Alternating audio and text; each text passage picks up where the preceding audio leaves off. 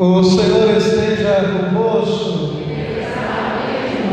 Proclamação do Evangelho de Jesus Cristo, segundo João. Ao anoitecer daquele dia, o primeiro da semana, estando fechadas por medo dos judeus as portas do lugar onde os discípulos se encontravam, Jesus entrou e, pondo-se no meio deles, A paz esteja convosco. Dizendo isso, mostrou-lhes as mãos e o lado. Os discípulos ficaram muito felizes ao ver o Senhor. Novamente Jesus disse: A paz esteja convosco.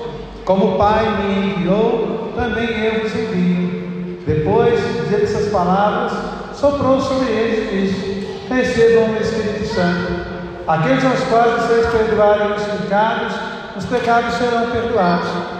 Aqueles aos quais vocês não perdoarem os pecados, os pecados lhes serão retidos. Palavra da salvação. Que a palavra do Santo Evangelho nos conduza vida eterna. Pudesse sentar. Pedir a equipe de liturgia para depois trazer o pano de chão e limpar aqui na frente, porque a gente corre o risco de escorregar, né? porque as mães ficam babando aqui na frente do altar, porque as crianças fizeram a leitura muito bem. Então, de parabéns vocês três, viu? Muito obrigado.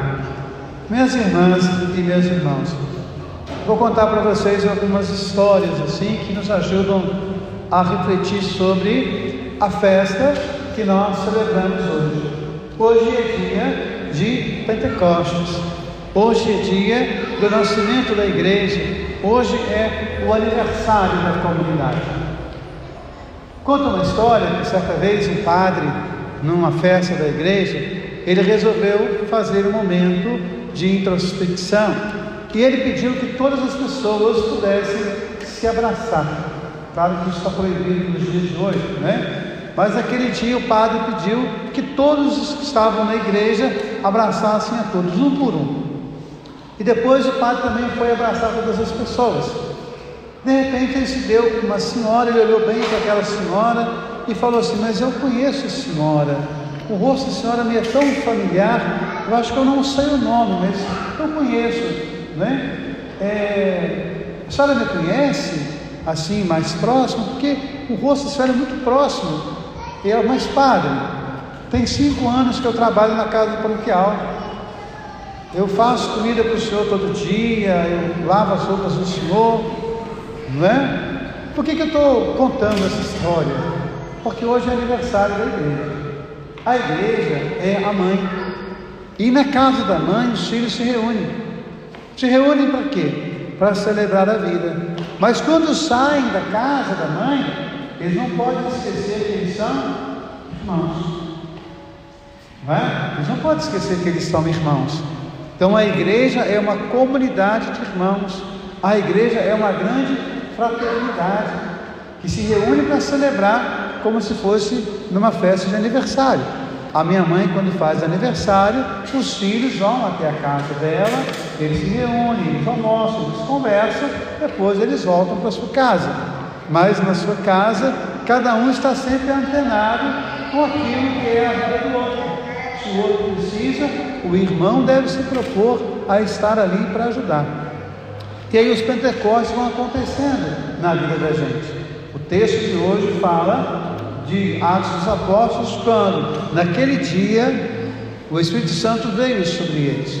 Mas se você observar bem o Evangelho, você vai perceber que há vários momentos em que há o derramamento do Espírito Santo. São João, por exemplo, coloca o Espírito Santo sendo derramado na cruz. Quando Jesus morre, ele entrega o seu Espírito. Ali acontece o Pentecostes. Ali nasce a igreja.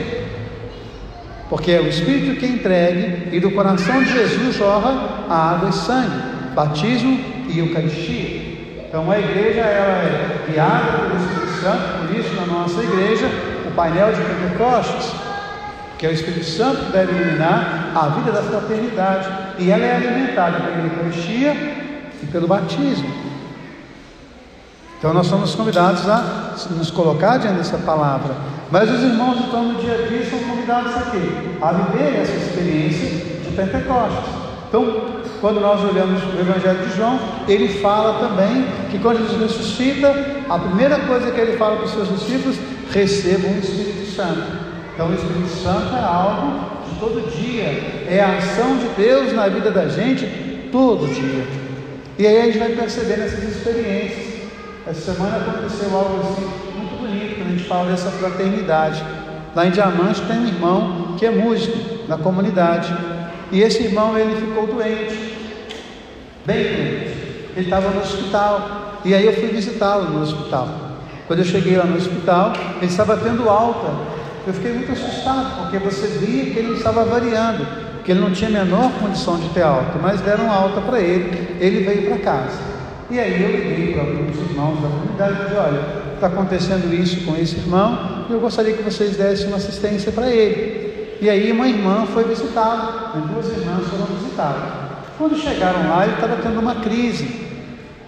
Aquelas pessoas até que ele ia morrer naquela hora. Ligaram para o SAMU, o SAMU não veio. Ligaram uma segunda vez, o SAMU não veio. Ligaram uma terceira vez, o SAMU não veio. Elas chegaram na casa dele três horas da tarde.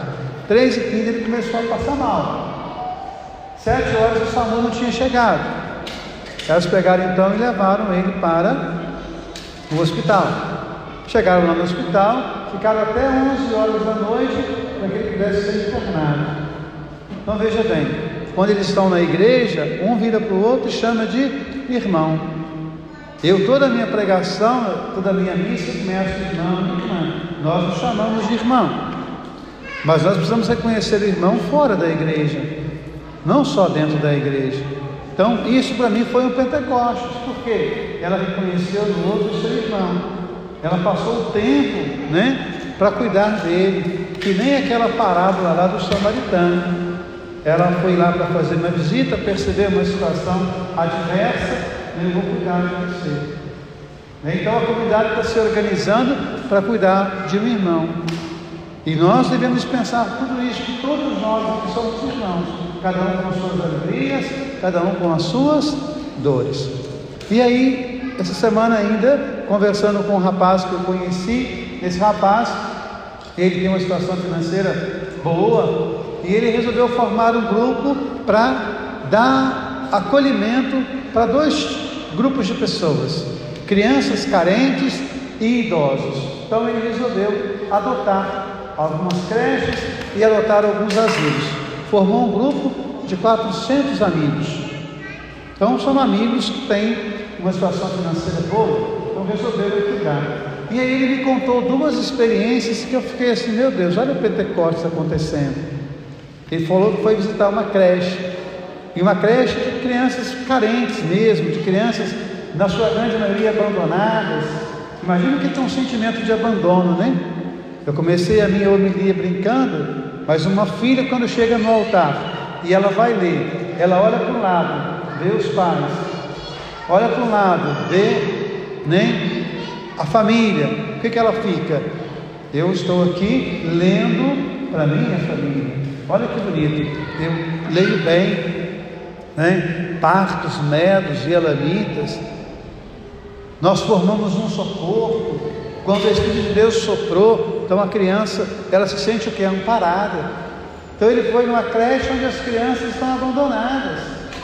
Quando chegou lá, conversando, eu vim aqui, eu quero ajudar, nós vamos fazer uma reforma no prédio. E aí a dona, da, a diretora da creche disse, então vamos pintar tudo de marrom, porque as crianças sujam tudo. Então o marrom esconde o sujo. E aí ele pensou, mas moça, a vida desses meninos já é tão marrom, a vida deles já é tão cheia de medo, de insegurança, de revoltas. Será que o marrom é a melhor cor? Vamos conversar com eles para que eles escolham as cores. E aí ele chegou perto de um menino e perguntou: Que cor que você gostaria que seu quarto fosse pintado? E o menino falou assim: Eu queria que o meu quarto fosse pintado com as cores do super-homem. E ele mandou pintar o quarto do menino com as cores do super-homem. Imagine um menino então que se sente amparado, se sente acolhido. Ele não é mais invisível como aquela mulher que trabalhava na casa paroquial, que trabalhava lá há cinco anos e o padre sequer sabia o nome dela. Então aquele menino naquela hora experimentou um pouco do que é Pentecostes. Eu não estou sozinho no mundo. Tem alguém que se importa. Tem alguém que quer saber qual é a cor que eu quero dar para a minha vida.